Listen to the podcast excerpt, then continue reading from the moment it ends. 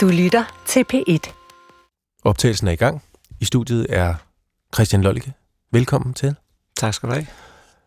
Altså inden vi starter, så synes jeg lige, vi skal lave en aftale for interviewet. Man kan også kalde det en kontrakt. Og jeg mener, vi skal undersøge, hvor kynisk du vil være som kunstner i forhold til at fortælle historier om terror og krig. Det er jo meget aktuelt lige nu. Der er en forfærdelig krig i gang. Øhm, og det er jo sådan, at for at kunne fortælle de historier om, om noget så, så voldsomt som for eksempel krigen i Ukraine, så er man også nødt til at være kynisk på en eller anden måde. Vil du være med til at lave et sådan interview, hvor vi undersøger, hvor langt du vil gå? Jeg kunne godt tænke mig bare lige at vide, hvad, hvad kynisk vil sige i den her sammenhæng. Jamen, det vil sige, at man ikke tager hensyn til øh, ofre, eller hvad folk mener, eller at nogen måske bliver stødt på manchetten. Det, det vil jeg gerne være med til, ja. Det er du med på? Yes. Det undersøger vi. Så lad os starte programmet.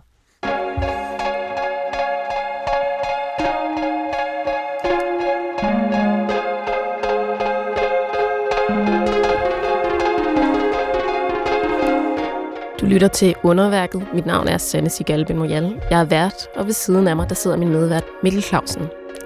Vi er sammen med vores producer Sarah Randeris et kulturprogram, der en gang om ugen undersøger nogle af de vigtigste principielle spørgsmål inden for kunst og kultur. Efter terrorangrebet den ellevte september to tusind og et udtalte den tyske komponist Karlheinz, Karlheinz Stockhausen, at det var det største og mest ultimative kunstværk, universet kunne frembringe. Et chokerende citat. For hvem har ikke taget sig selv i at føle rædsel blandet med en skjult fascination af billederne af de styrtende tvillingetårne i New York? I dag er det krigen i Ukraine, der har alle mediers fulde opmærksomhed. Men giver det overhovedet mening at betragte krig og terror som kunst? Og hvordan skal kunsten forholde sig til den opgave at dramatisere krigens rædsler? Til at tale om det har vi fået besøg af forfatter og instruktør Christian Lollike. Velkommen i studiet, Christian. Tak skal du have.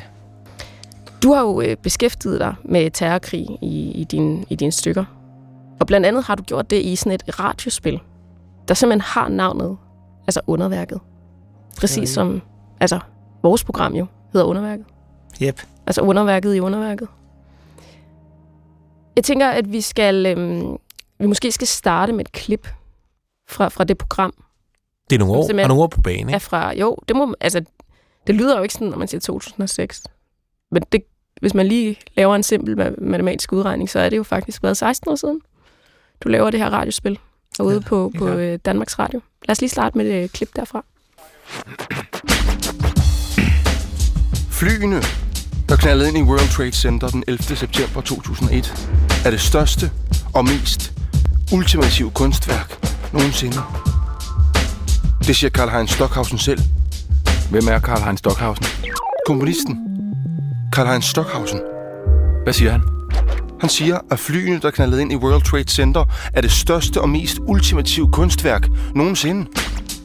Det var spektakulært, beskidt og rystende smukt. Det overskred fiktionens grænse og udpegede det enogtyvende århundredes religiøse og politiske splittelse.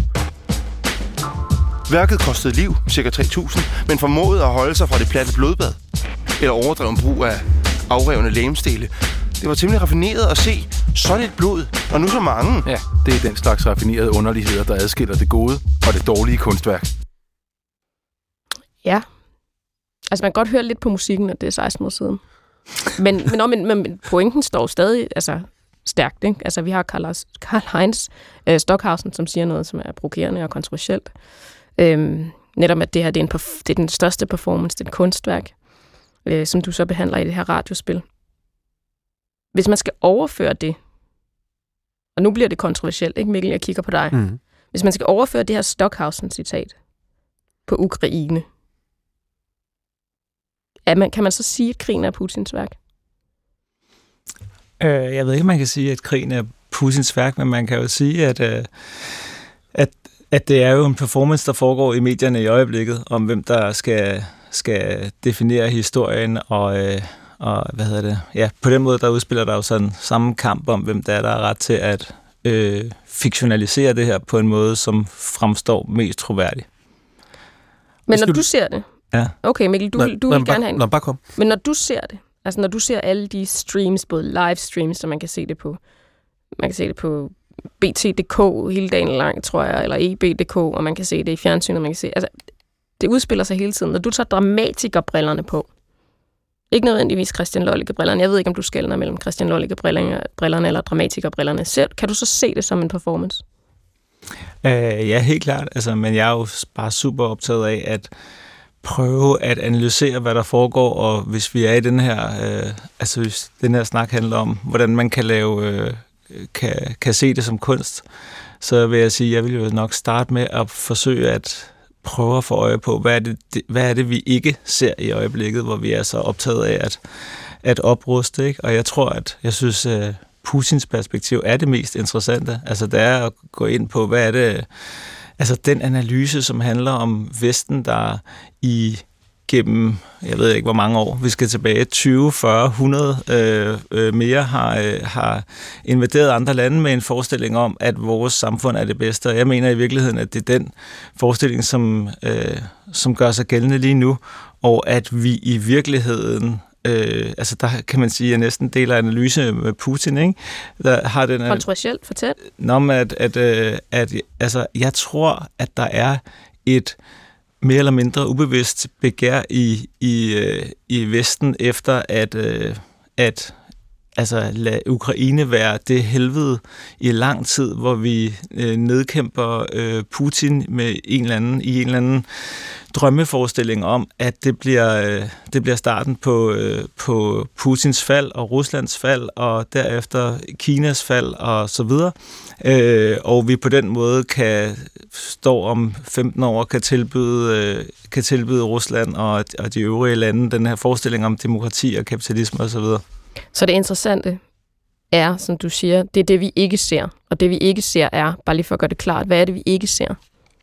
Nå, men vi ser ikke, at vi i virkeligheden ønsker at øh, fastholde en krig, og vi i virkeligheden ønsker at lave Ukraine til et helvede. Øh, selvom under dække af, at vi er, er de gode, der, der søger fred. Hvordan ønsker vi det? Hvordan ønsker vi at gøre Ukraine til et helvede?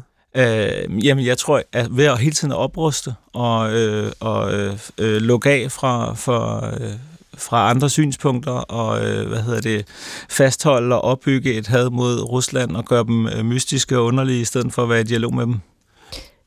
Du sagde, du sagde før, at øhm, hvis vi prøver at sætte os ind i Putins hjerne, han har jo den her tanke om, om Storrusland, som er noget, han har skrevet og talt om i mange, mange år. Han har jo aldrig øh, hvad hedder det, bifaldet, at Sovjetunionen gik i opløsning. Så hans drøm, hans værk, kunne man måske sige, er jo at samle det store Rusland.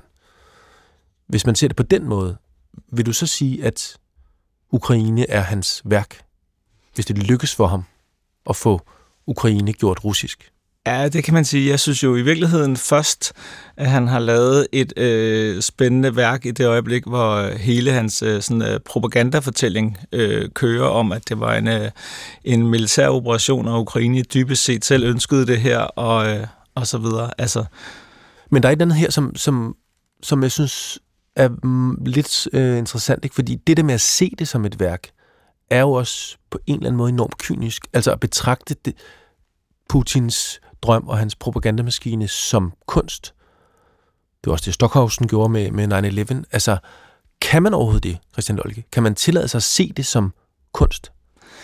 Jeg har ikke, jeg har ikke sådan, at, at, at jeg synes, det nødvendigvis er specielt interessant at, at se det som kunst. Altså for mig tilbyder øh, Stockhausen og Stockhausen-citatet øh, en øh, måde at gøre nogen, som vi ser som nogle, øh, som nogle tumper, der ikke ved, hvad de gør, øh, vise, at de er super mediebevidste og, øh, og klar over, at de søsætter en historie og en fortælling, og at øh, verden handler om kampen om billeder og kampen om medier og kampen om fortælling og sandhed. Øh, jeg synes, det var det, der, der var det interessante ved det citat. Og der mener du, det er det samme, der sker nu her med, med krigen i Ukraine? I den Kamp, grad. Kampen om klart. Fortællingen? Helt klart, ja. Og hvem sidder lige nu på det narrativ?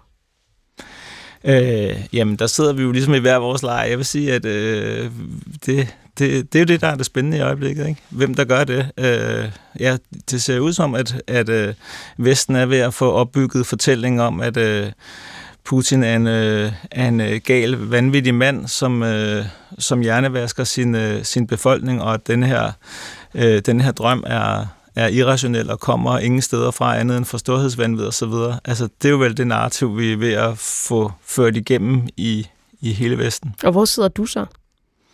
Jeg sidder og betragter det her og tænker, øh, fuck, vi, jeg øh, altså, lever jo i, med den angst for den atomkrig, som jeg ser som et sandsynligt scenarie. Og er den fortælling, som du mener Vesten er ved at sætte sig på, er det en, en sand fortælling? Øh, nej, jeg synes helt klart, at den overser eller, eller går ikke ind på den øh, præmis. Altså, jeg synes, den, jeg synes jo kun, at sådan vores eget ubevidste, eller hvad vi skal kalde det, er interessant. Ikke? Det vil sige, jeg synes, det der er interessant, det er at, at ligesom kigge os selv i øjnene og så sige, har vi i virkeligheden, i, som Putin siger, øh, igennem tyve til femogtyve år søgt at, øh, at kapitalisere eller gøre de, de baltiske lande og, øh, hvad hedder det, øh, kapitalistiske og få dem over på vores hold og så videre, og på den måde øh, er det en form for indirekte krigserklæring mod, mod Putin. Fordi, at hvis man ser det fra Putins vinkel, så er Baltikum russisk. Ja, helt klart. Inden der går altså his, kampen om historien i det her program, ja, ja. Så tænker jeg, hvis jeg lige tager den tilbage på sporet, ikke? Eller yes. Ikke sporet, prøv at alt er spor. Yes. Lad os være ærlige. Men hvor ligger kulturen gemt? Altså, fordi jeg tror, for mange, som vil lytte til det her program, så tænker de, hvad fanden taler de egentlig om? Altså, hvad, hvad er kulturen i det her? Ligger der en kultur gemt i det her?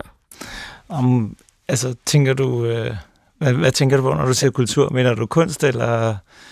altså, ja, måske også mere som et vidt begreb. Altså sådan, ligger, tror, tænker, ligger, der, ligger der et potentielt teaterstykke? Ligger der kunst? Hvad kan, hvad kan vi...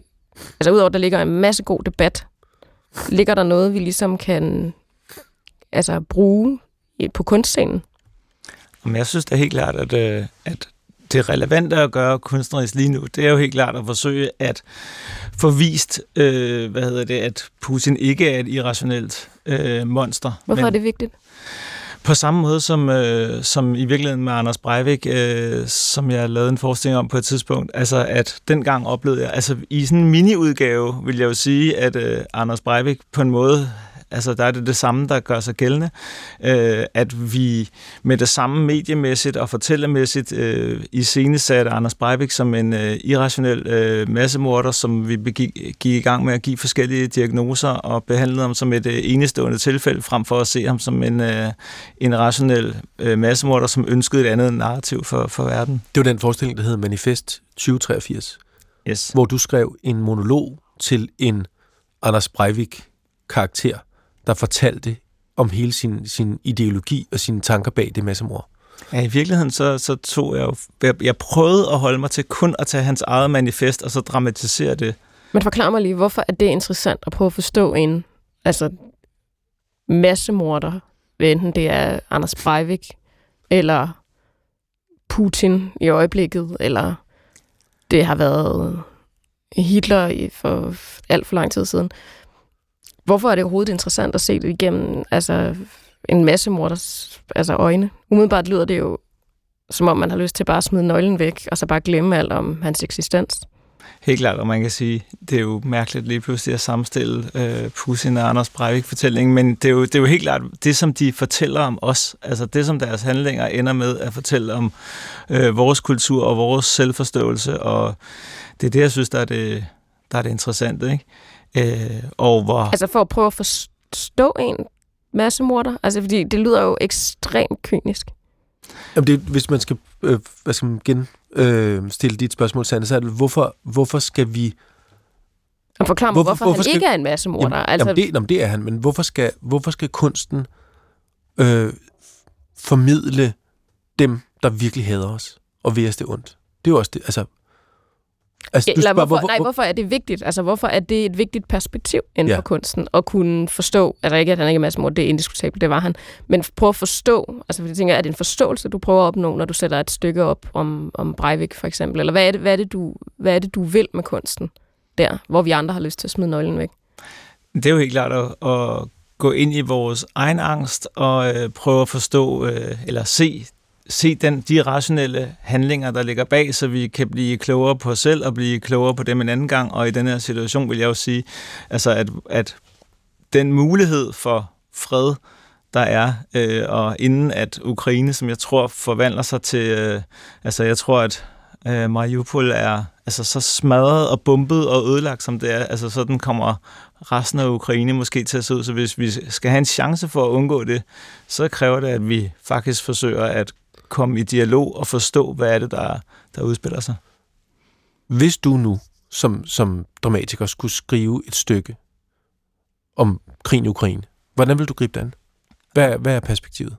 Jamen, hvad hedder det? Vi har allerede siddet og, og snakket om, sådan, om vi er nødt til at lave den her, øh, den her øh, øh, monolog i første omgang, hvor, øh, hvor vi øh, får et indblik i, i hele Putins øh, psyke og hans historieforståelse, øh, fordi det, det mener jeg sådan er... er er nøglen til at begynde, og måske også i virkeligheden begynde at, at rode rundt i, eller forestille sig, hvad det er for et for sådan en, et potentielt mindre værd, der også driver ham ud i alt det her. Og hvorfor ikke en monolog fra en civil ukrainer, der er løbet fra, fra sin lejlighed? Fordi det, det er jo dem, det er jo det, vi bliver fodret med i øjeblikket, så jeg synes jo helt klart, altså jeg synes det er farligt, det der sker, hvor vi hele tiden lukker ned for de andre fortællinger, og lukker ned for deres medier, og ikke prøver at forstå, hvad det er for, altså hvad er det, der er den der propaganda, som er så, så farligt, i stedet for at prøve at forstå, hvad er det for nogle narrativer, der bliver søsat der.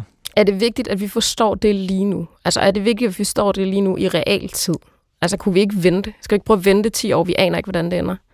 Jeg tror, hvis vi venter, så, så, så frygter jeg, at det bliver et, altså, altså, at det bliver det mest sindssyge blodbad og potentielt atomkrig. Det, du er inde på, Christian Lollike, det er, at kunstens opgave er at få os til at se det, vi ikke ser. Ja, helt klart. At, øh, at prøve at gå ind i, altså det, som sker i øjeblikket, der, der er jo ikke noget dejligere, end at få en fjende og kunne sige, Putin er sindssyg, og, øh, og vi holder sammen, og vi står sammen. Det er de fedeste følelser. Øh, problemet er, at de lige i øjeblikket gør os øh, dumme og forsimpler verden, og det, jeg synes altid, kunstens opgave er, at udvide verden, provokere os til at, at øh, se nogle andre ting, og se det, vi ikke kan lide at se. Men kræver det ikke en distance i tid? Det synes jeg, det er et interessant spørgsmål, som jeg fik mange gange i forbindelse med Manifest tyve treogfirs-forestillingen. Det synes jeg jo, altså, og, og jeg ender altid med at tænke, at det jo kun er kvaliteten, der afgør det. Altså hvis nogen laver et værk i morgen om, øh, om krigen her, og det er godt, så er det jo nødvendigt og godt, at de gjorde det. Og hvis det er øh, pinligt og endnu mere fordummende, så, altså, så for mig er der ikke noget, der hedder tidspunkt for, hvornår vi kan og hvornår vi ikke kan. Det er altid spændende, hvem der afgør kvaliteten, ikke? Altså, det er man kan sige, det er selvfølgelig det er en svær parameter at operere ud fra, men man kan sige, sidst da du lavede manifestet, som du taler om her, der var der jo mange, der synes, at du ikke havde vurderet distancen i tid ordentligt. Altså helt, godt nok. Helt klart. Det var for tæt på. Helt klart. Det var der, og det, man forstår godt følelserne, at, at folk synes, at det er horribelt, og jeg tror i virkeligheden også, at det handlede om billeder, altså fordi det... Men fordi det ikke var godt nok? Nej, jeg, synes, jeg tror, jeg, jeg prøver at sige, at det, jeg synes, der er det interessante, når vi taler om kunst i den her sammenhæng, var jo, at vi, var, vi accepterede, at alle mulige øh, forfattere skrev indlæg i avisen øh, og altså kom med deres forestillinger om, hvem Anders Breivik var, men i det øjeblik, hvor vi gjorde ham til et... Øh, vi lavede, skabte et billede af ham og gav ham kostyme på og fik ham til at ligne og solgte billetter, så blev det kontroversielt og farligt og ubehageligt. Kan du ikke godt se det? Du lyder, som om du er sådan lidt overrasket over det. Ja, det er jeg da også, helt klart. Fordi det er jo fordi, at jeg har en forestilling om, og naivt nok, ikke, at, at, at vi alle sammen er enige om, at det er det her, som kunst skal øh, udfordre vores øh, fortællinger og, øh, så, og skabe nuancer. Så, så kunne du skrive en monolog, som var Putins manifest, hvor en skuespiller er klædt ud som Putin og giver, hans, giver sit verdensbillede? Det kunne jeg godt, og det vil jeg altså sådan set med glæde gå i gang med. Det, det synes jeg er det mest relevante at gøre lige nu. Og hvad tænker du i forhold til de tusinder af familier, der har mistet deres elskede og mistet deres hjem, og som er fuldstændig desperate lige nu? Vil du Æh, føle et form for hensyn til dem? Øh, jeg vil ikke føle, at det var min opgave at tage hensyn til dem på den her måde. Altså jeg synes jo, det hensyn, som jeg skal tage, det er jo at sige, okay, hvis ikke vi går i gang med at iværksætte de her øh, modfortællinger og, og forståelsesrammer, øh, så, så, øh, så sker der en eskalering i den her krig, som kan føre til udslettelsen af verden. Det vil være min sådan begrundelse for at tillade mig selv den kynisme, det vil være. Så du sidder ikke med en eller anden sådan stopklods indbygget, efter at du for eksempel lavede det der om Breivik, som affødte en del, en del kritik, og man kunne måske også sige en, en, en lille bitte, bitte shitstorm. Du sidder ikke med sådan en sådan indbygget stopklods nu, der tænker, ja, jeg gad godt skrive det her, men jamen, jeg kan simpelthen ikke, jeg tør ikke. Øh, jo, det gør jeg, og, jeg synes, og det er, fordi det bare altid er, er hårdt at, at lade sig udsætte for, for, for de der shitstorms, men øh, så det, det er jo virkelig, men jeg synes jo, det er nødvendigt. Jeg kan ikke forstå, øh, jeg kan ikke forstå, hvad jeg laver, hvis det ikke er der, jeg går hen. Men du siger, at modfortællingen, altså den russiske version af sandheden, er vigtig, og at den bliver bearbejdet, også kunstnerisk, for at undgå en krig, altså en endnu større krig. Prøv lige at forklare igen, hvordan det hænger sammen. Jamen, det synes jeg hænger sammen ved, at hvis ikke vi forstår øh, det perspektiv og det rationale, som Putin handler ud fra, så, øh, så kan, er der ingen mulighed for øh, at komme i dialog, og det vil sige, at øh, alle de her øh, fredsforhandlinger, som jeg tror, altså vi Vi har jo travlt med at fortælle, at de her fredsforhandlinger, det er nogen, som Putin dybest set er ligeglad med. Og, og min frygt er, vi, at Vesten er lige så ligeglad med dem, at de som sagt ønsker øh, at optrappe den her krig, fordi den er nøglen til vores øh, indre øh, begær efter Putins fald og, øh, hvad hedder det, øh, Kinas fald og, og så videre. Så jeg tror, der ligger en, en, en, en klam våd drøm gennem det her, som jeg synes, det er vigtigt at få udpeget og beskrevet. Jeg forstår din Øh, trang til at forstørre ting igennem kunsten, altså at man kan, man kan forstørre en problemstilling, øh, og måske endda komme tættere på en forståelse, men er du ikke også sindssygt bange for at komme til at formindske det, altså reducere, komme til at træde på folk i den her proces? Jo, helt klart. Jeg tror, jeg, og jeg er helt med, øh, og man kan sige, at teater per definition er sådan et underligt øh, grovkornet øh, forstørrelsesapparat, men, men jeg vil sige, hvis man kan godt forstørre og nuancere samtidig. Man kan godt forstørre og nuancere samtidig. Altså, fordi det er jo ikke nogen hemmeligheder. Vi også synes, det var et kontroversielt spørgsmål at stille. Mikkel, altså. Jo, og det er også det, som jeg tænker bliver, bliver overskriften på, på det her program. Er krigen Putins værk? Altså, det kunne også være en overskrift på, eller en, en titel til en forestilling. Helt klart, helt klart. Altså, man, man, man er en, en... Ja, det er jo destruktivt for vores blik, men, men for det russiske blik, det er jo noget, der bliver skabt. bliver skabt noget. Og vi siger det ikke nødvendigvis det russiske blik, men i hvert fald for Putins blik. Ja, det, ja klart. Det er det, jeg mener. Jeg, jeg, jeg synes lige, vi skal... Det er et meget godt sted at stoppe interviewet. Så melder vi lige af, og så evaluerer vi. Ja.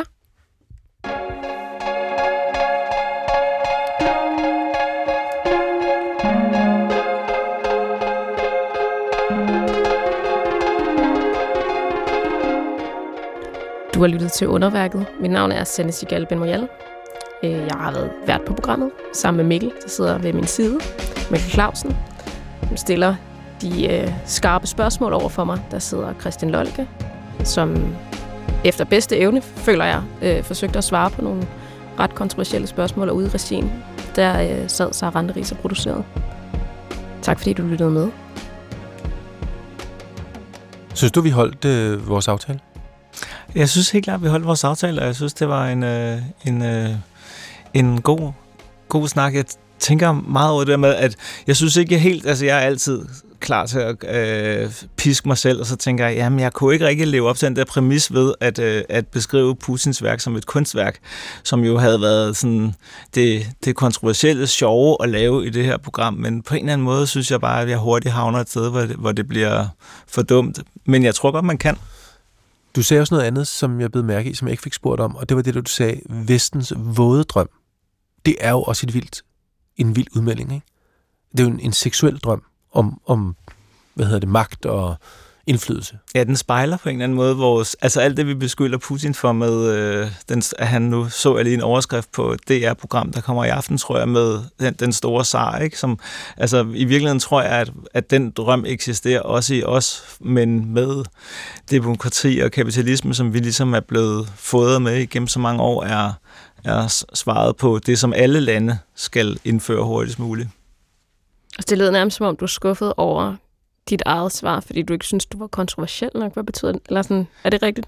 Øh, nej, måske mere. Jeg synes egentlig, I, I, sådan, jeg synes, I tilbyder en meget sjov præmis, der hedder sådan, lad os se det her øh, krigen som et kunstværk. Og det kan man sige, det har jeg måske faktisk ikke distance nok til i øjeblikket, til at, øh, til at, altså, til at kunne fabulere løs. Øh, om end jeg, jeg sad og tænkte på på vej herhen, at jeg dog synes, at, at det er jo en, en performance i sig selv er jo lidt den her med de ukrainske, øh, som nu har iscenesat de her russiske soldater øh, til at fortælle om, hvordan de ikke vidste, hvad det var for en krig, de gik ind i. Øh, altså for mig er det sådan et, et, et, et næsten et lille teaterstykke, som man kan, ja, som er som som rummer noget af det, som Stockhausen taler om, en en iscenesat performance af ukrainerne. Jeg synes jo også, det er spændende, hvordan Zelensky går fra at være, altså, at han er skuespiller, der lægger også øh, nogle øh, interessante perspektiver til det, det her teaterstykke, vi er i gang med at brainstorme på, at vi har en skuespiller, som bliver den store helt, efter at vi i mange år har øh, været i tvivl om hans sådan, øh, oprigtighed og ærlighed, øh, som vi også har set med, øh, med Reagan og andre, ikke? Og må jeg lige sige, at jeg, jeg føler faktisk heller ikke, at jeg har distancen. Altså øh, til, til at lave, til at lave den, den titel, men det er, jo, det er jo en titel med et spørgsmålstegn, fordi at det netop er, altså er, er ekstremt kontroversielt overhovedet at tænke på, på, på krig, men altså som, som kultur eller kunst. Helt klart. Og jeg synes også, at din pointe om, at kunsten skal få os til at se det, vi ikke ser, er, er vigtig. Eller det, vi overser. Eller det, vi overser. Fra hvad? Jeg kan mærke, at vi er ved at løbe tør for tid. Lige om lidt, så er der øh, radiovis. Ja, det er der jo altid. Ja, det er der jo altid. Nej, det er der ikke. Det er der ikke. Det er der ikke. Og det, det plejer vi, vi der vi sender klokken. Det plejer der at være. Og der siger jeg bare, der har vi at gøre med et land, hvor der lige pludselig ikke er radioavis. Og det er bare i sig selv skræmmende. Så alt det, man hader ved alt mm. det, som altid kører i ring, kan man pludselig savne. Nå. Det er sandt. Lad os være glade for radioavisen. Ja. Vi har den trods alt stadig. Ja. Christian Lollike, tusind tak, fordi du gæstede Underværket. Tak, fordi jeg måtte. Gå på opdagelse i alle D R's podcast og radioprogrammer. I appen D R Lyd.